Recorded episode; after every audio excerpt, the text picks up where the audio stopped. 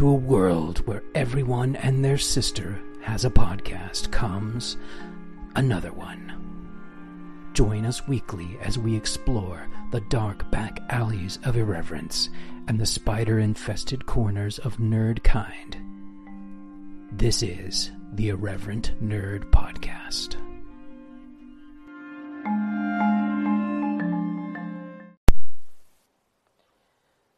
Greetings and salutations, my fellow nerds. So, it is nine fifty-seven p.m. on Tuesday night, and this is day five of quarantine for myself and my family. It hasn't gone as bad as it could. uh, the kids have certainly gotten a little stir-crazy. Myself and my wife have gotten a bit stir-crazy. Uh, we did have a bit of an adventure today. Uh, our minivan broke down and started doing some crazy shit. Uh, like literally, like when we had turned it off, my wife had turned it off, and when I got there to help and we turned it back on, like every warning light came on, and quite a few of them stayed on. You know how like sometimes they'll all flash on, but you know it's like check engine light, check this, check that, and it wouldn't start. The battery wasn't dead, it had some power, but yeah, the thing was not wanting to turn over and ignite whatever needed to be ignited. Um, so yeah, we had to just a, a nice triple A adventure. And then when the truck got there, apparently it had not been communicated with the driver that we had COVID. And triple A has a policy that if you have had COVID and you've been in your car, apparently they have to wait fourteen days before they can pick it up with um, the flatbed tow truck, because he has to enter the vehicle at least somewhat in order to get it set up, and he's not allowed to do that if anyone who's had COVID has been in the vehicle um, within fourteen days of that point. So we had to call another type of tow truck that can just like grab it from the back wheels and take it without having to enter the vehicle. And uh, it should now be over at our mechanics, finally. So yeah, that was our COVID adventure for the day. I'm hoping to get back to work, maybe Thursday, Friday. My work has fairly relaxed rules. It's kind of like if I feel up to coming back in, I just need to wear a mask for the first five days. So I'm probably going to get like a K ninety-five or something like that, just to be on the safe side. You know, it's, it's been a mild case for the most part. You know, symptoms not any worse than your common flu or cold virus. But, you know, I don't wish that on anybody, not to mention the quarantine that you have to go through, which sucks. But uh, I have been working from home. Uh, this is the most I've worked from home, dang, maybe ever, actually. Uh, I've only recently transitioned into a role that allows me to work from home on a daily basis. Uh, I'm involved in purchasing in my current job, you know, connected to supply chain. So I've taken on the, the bulk of the purchasing responsibilities uh, as well as sourcing um, for my company, which manufactures industrial fans. And I'm not going to go into more detail than that, but, but yeah, we, we do some pretty cool stuff. And uh, I really enjoy working there. It's a wonderful company to work. In other news, Spotify went down today. So I found this out, like, as I was working from home. Like, I, I usually will put something soothing or some, you know, some kind of music, white noise, et cetera.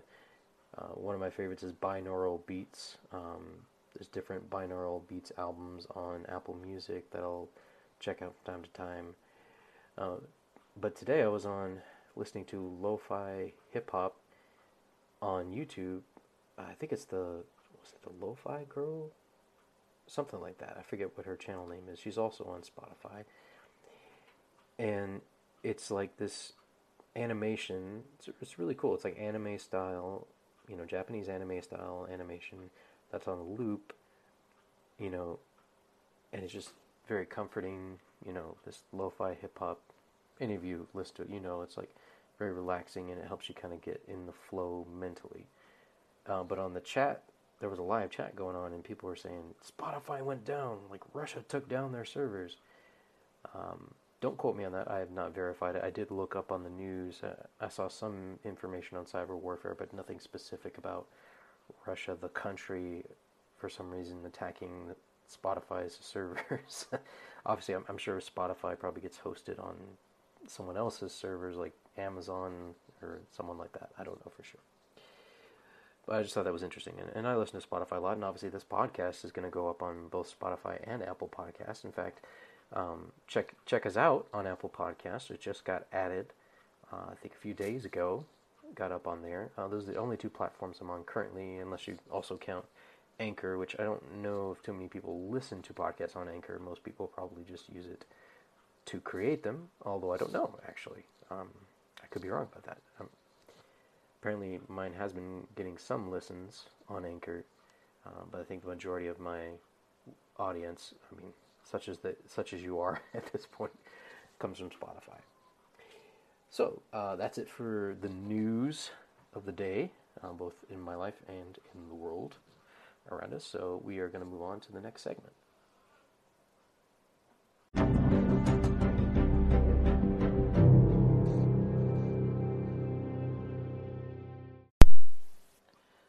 Welcome to segment number two, where I will be reviewing a Batman the Animated Series episode. So, this is an episode from Season one, hold on, let me make sure I get the intro correctly. It's called, If You're So Smart, Why Aren't You Rich? And I really love the way the Riddler is portrayed in Batman the Animated Series. And I just looked up the credits because I wasn't sure who the voice actor was. Um, it's always been my favorite Riddler up to this point. I have not seen Paul Dano's performance yet, as I told you last week. I will be seeing that hopefully Thursday night. Um, we'll see how that goes. But up to this point, my favorite is from the animated series, and I just found out that John Glover, yes, the John Glover, did the voice of the Riddler, at least in this episode, and I think in all of them, because I believe the voice stays consistent, at least through the first three seasons of the animated series. I'm like, I just found that out, like literally like thirty seconds ago, and I, or well, technically ninety seconds ago. Anyway, I was excited. John Glover, obviously, any of you who love D C Comics and were of age when Smallville came out know who John Glover is. He played Lex Luthor's father in Smallville, which he was one of the highlights, frankly, of that, as was Michael Rosenbaum, Baum, I guess technically, who played his son, Lex. Uh, I enjoyed that series when it came out. Uh, I still have yet to see all episodes. It has ten seasons. Come on, give me a break. Um, I have seen almost all of the X-Files. My wife and I have been watching that. And I will do an episode on that. If I can convince her to join me, that'll be a fun joint episode where we'll talk about our experience watching all eleven fucking seasons of the X-Files.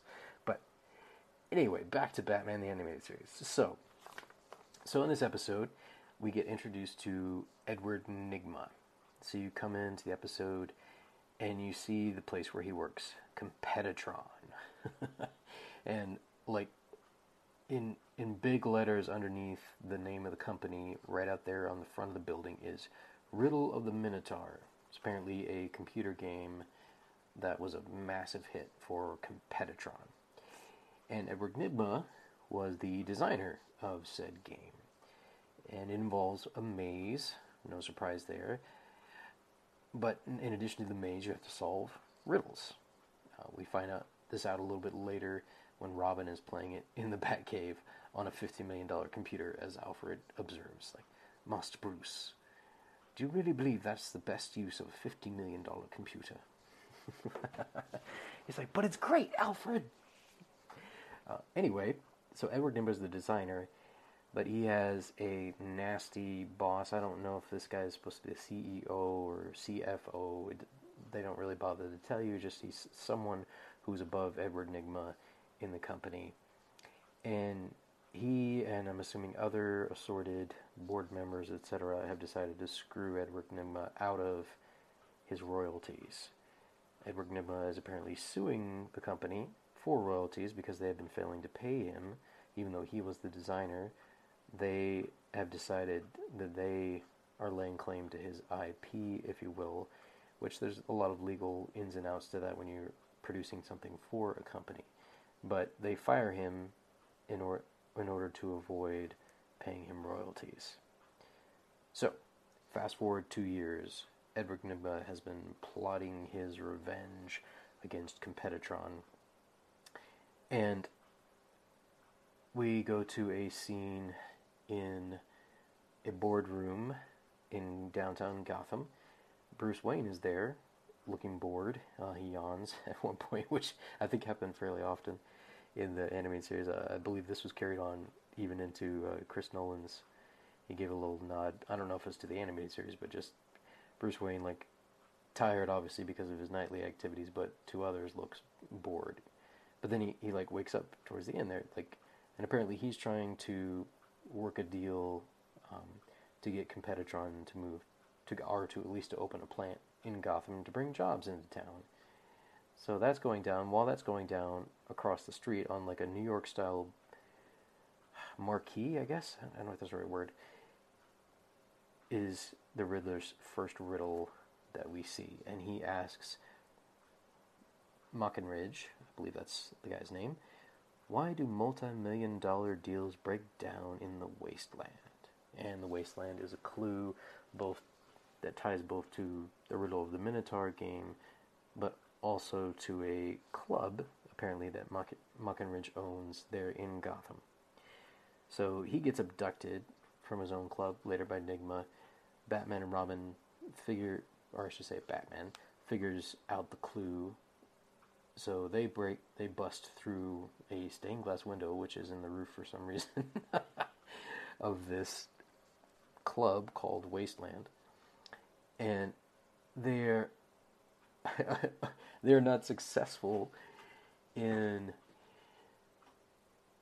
in appre- well in rescuing, I should say, Mockinridge from the Riddler and his henchmen, uh, who are much bigger than him. Um, normal Batman, you know, bulky, massive, you know, ridiculously large henchmen. Anyway, um, they are unsuccessful because uh, the Riddler shoots something out of the end of his umbrella, which turns into a giant Chinese, oh, what do you call it? Finger cuff? Finger, what do you call those things? You know those really annoying things you stick your thumbs in both ends and you pull apart, and it's like finger cuffs. Ah, I can't think of the name of it. Anyway, so Robin gets stuck in that, and then it catches on fire as they're going out. And, like, Batman's, like, carrying Robin on his shoulder, and Robin's like, it's getting hot in here, get me out of here. It's just hilarious. Um, so, anyway, so, uh, Riddler, you know, absconds with M- Mockinridge as, I don't think he was originally intended to be bait. And, like, Batman and Robin were not necessarily in, in the cards, although Riddler was not surprised to see them. You know, he's very suave and and not rattled at all by their presence, because he knows what he's got in store at an amusement park, which apparently he's been preparing for two years. This guy's put a lot of work into his revenge plot. He's built, well, or adapted an entire maze there and made it basically into a life-size version of his game, Riddle of the Minotaur, complete with flame-throwing dragons, et cetera. And of course, Batman and Robin get there, and they have to go through the maze. And uh, I was watching, rewatching this earlier today. Obviously, I've seen this episode probably several times over the years, but I was rewatching it. I, I didn't quite get through all of it earlier today. Ran out of time. But you know, I remember. I mean, obviously, they in the end they rescue Mockinridge. You know, they solve Nygma's riddles, you know, that along the way, and make their way to the center of the maze, and you know, save the day, et cetera. Uh, but there, there was a funny little moment here I wanted to highlight, where, like, the Riddler, up to this point, has used several puns already. And, uh, you know, he's intelligent. He likes wordplay, word puns, riddles, obviously. And, uh, oh, before I get to that, actually, um, I want to read for you here. I wrote down Riddler's, at least in the animated series, Riddler's first words to the Batman. Bat something, isn't it? You know what happens to gate crashers, don't you? They have to match wits with the Riddler. So, if I remember, uh, I will compare those first words to Paul Dano's first words later. Um, I have a feeling his will probably be more interesting. But man, I, I still, I still love me. Apparently, John Glover, um, which who's the man? You know, I loved him in Smallville. No surprise. When I found out he did the voice, I was like, of course. You know, I'm surprised I didn't catch it, because um, he has a dis- pretty distinctive voice, but. Anyway, so we find out that Batman already knows, he, he's already figured out that Nygma is the Riddler, which, I mean, he just has a tiny little eye mask, so it's not that hard, but, you know, he already knew before he got there, you know, because he's Batman. And I have a little side note here, like, as I was watching it up to this point, I was like, the music, the music is so great in the animated series, right? And, oh, and when you know it, I cannot think of her name right. Dang it. Deborah something? Ah, that's going to bother me. I'm going to have to look it up and add it to the show notes later. But the composer, they made, like, I've watched special features and interviews, obviously, with, like, Paul Dini and the other creative forces behind the animated series. Um, I used to have the a D V D set. I forget what happened to it. Uh, I currently have season, or volume two, um, the entire volume on my Apple account. But the the choice to use a live orchestra for a cartoon was awesome. Like, just an awesome choice. Walker? Is that her last name? Ah, my brain is pulling out Deborah Winger, which I know is not right, because she's an actress that was in, like, Officer and a Gentleman and, and stuff like that. Um, something Walker? Anyway, I'll, I'll look it up later. But the composer, Shirley Walker, that's it, Shirley Walker, that's it. Got it. I knew it was in there somewhere. She does such an amazing job. Like, I, I could just listen to the music, honestly. You know, I, I don't know that there's very many cartoons I could say that about, let alone T V shows, for that matter. Um, but yeah, she just does an amazing job building off of what Danny Elfman did in Batman and Batman Returns. But she made it her own. She took it and made it her own for this. And voice casting for the anime series, need I say more than Andrea Romano, the all-star voice caster and voice director for, like, virtually every D C Comics animated series made in the nineties and the two thousands, and, and basically every animated movie D C has made since then. She is the woman. Yes. Um, amazing job casting. I mean, the animated series is just so good. Obviously, I've already talked about Kevin Conroy and Mark Hamill. But yeah, just to Bob Hoskins as Commissioner Gordon, and just Um, I cannot, th- oh, Barbara something, the, the the woman who plays Catwoman's voice, I believe her first name is Barbara, ironically, um, but I just saw her in Fringe too, she's in Fringe, ah, cannot think of her name, I will, alright, I'm going to have to look this up next time I talk about the anime series. I need to know these names, Pat. Anyway, love the voice acting. So, okay. Anyway, music is great. Uh, obviously, the, the aesthetics as well, the choice that they made. I don't. For those of you who don't know this, this is such a cool idea. They decided, you know, it was an animation. Like, I think back then, like, you know, they're not doing it on computer. They're literally like, like drawing and inking and coloring on actual, you know, animation cells, you know, um, paper and such. Um, but they made the decision to do it on black backgrounds, like all the coloring on black background. So like the entire series has this really dark tone, which is perfect for Batman. A brilliant stroke, that. So enough about production design for Batman, and this is turning out to be a long segment, so this may actually end up being the episode, which I'm okay with that, because it's, it's pretty damn cool. Anyway, so another note I have here is Batman had a knife? Like, the the Chinese finger torture thing, whatever, that Robin gets like a, like, Batman pulls out a knife. First, first, maybe only time I've ever seen him pull out a knife out of his utility belt. He's about to cut Robin out of it. Um, but anyway, oh, here's something. Here's here's a little Easter egg. So as as Batman and Robin are talking about the Riddler's name, Edward Nygma, they they figure out that if you just take the letter of his first name and his last name, it's Enigma or Enigma, a puzzle or riddle, which makes me wonder, wait, was is Edward Nygma his real name? Did did he change his first name just so it would be Enigma? Is that his middle name? He just went by Edward? Did he did he completely fabricate his name? I wonder. So I'm gonna have to look that up, find that out. Trivia challenge. So, um,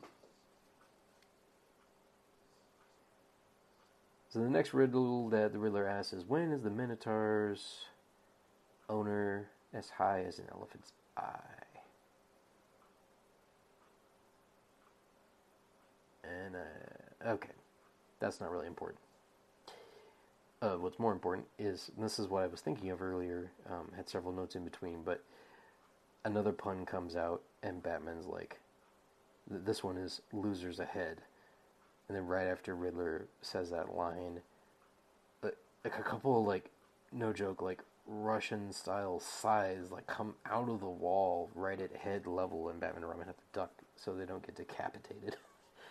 And Batman's like, losers ahead. I don't know what's worse, the traps or the puns.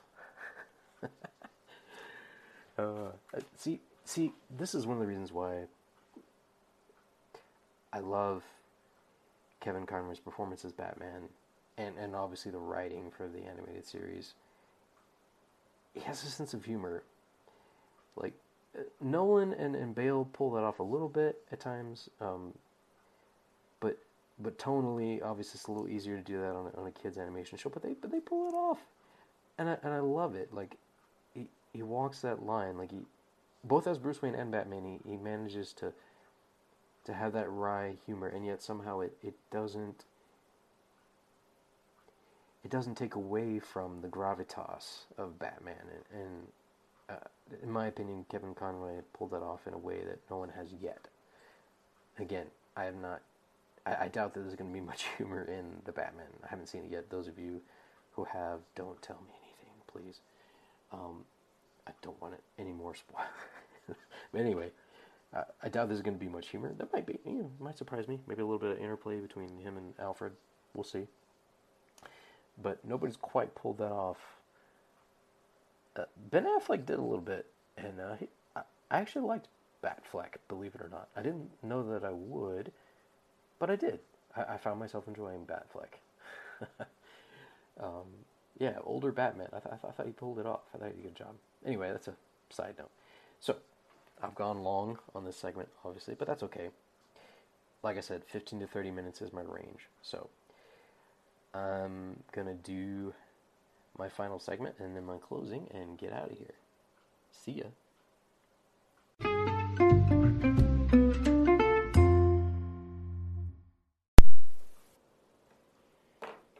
So, each week, I'm going to grace you, or gift you with, a celebrity impression. I've always loved doing celebrity impressions, uh, or just impressions, like, not doesn't necessarily have to be a celebrity, but just impressions. Um, the very first one I remember doing was an uh, Irish accent, as I found out at age eight. That I was, uh, at least in part, of Irish descent, or that I very likely had some Irish blood in me. So, the very f- my first memory of doing any kind of vocal impression of either an accent or or a real character otherwise, was saying this to my third grade classmates. Top of the morning to you. Top of the morning to you. Something along those lines, you know. Or like, oh, where's me Lucky Charms? You know, stuff like that. I can do a little better when I have some prep. But suffice to say, and, and if any of you, by the way, follow me on Instagram. I haven't mentioned that in the podcast so far. Obviously, I've mentioned the podcast on Instagram, but not vice versa. So follow me on Instagram. It's at irreverent underscore nerd. That's at irreverent underscore nerd. Check it out. I've got content that's unique to Instagram there, including some impressions that I did. In fact, I just did a little one minute, well, forty-two seconds actually, skit of um, if Jack Black worked in a forensics lab. So imagine that for a second. So uh, I just put one of those out. Um, done one of Pinky and the Brain. Uh, did one of Joker, actually. Um, Mark Hamill's Joker, of course. And uh, I did one of where Kermit the Frog interviews the Christian Bale Batman. So check it out if you haven't already. Uh, and, and follow me, please. Please do. And I'll follow you back. If uh, one exception, if you have a private account, I probably won't. But if you have a public account where you're posting content as well, I will follow you back. So, uh, and feel free to message me on there as well. Like, if there's a way you want to contact me, you can do it through Instagram. So, anyway, I've used up half of my time here, so I'm going to get right to it. Today's impression, and I think I may stick to reading things like, well, for one, there's no copyright infringement involved here, but uh, today I'm going to read some sonnets from Shakespeare, voiced by Mo Sizlak.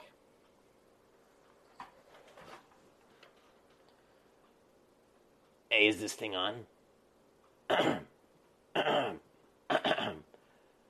All right.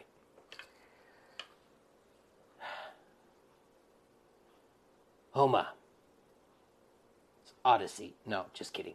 All right, so I'm going to read Shakespeare here. Uh, sonnet number three. Look in the glass and tell the face thou viewest. Now is the time that face should form another, whose fresh repair if now thou not renewest, thou dost beguile the world unbless some other. For where is she whose fair unreared womb disdains the tillage of thy husbandry? Who is she so fond will be the tomb of his self-love to stop posterity? Thou art thy mother's glass, and she in thee calls back to the lovely April of her prime. So thou through windows of thine age shalt see, despite of wrinkles, this thy golden time.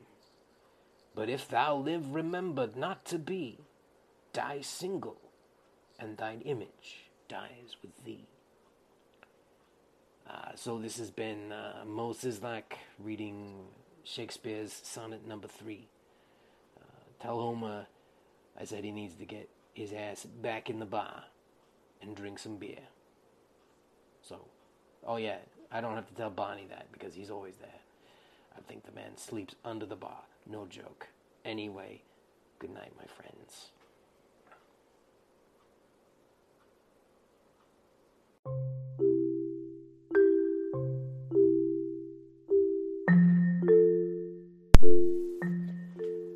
Thank you for joining me, my dear friends, on this journey today. Join us weekly on Wednesday when we release new episodes. Wait, who's we? When I release new episodes. There might occasionally be a we, but mostly I. Also, check me out on Instagram, at irreverent underscore nerd. Don't forget the underscore.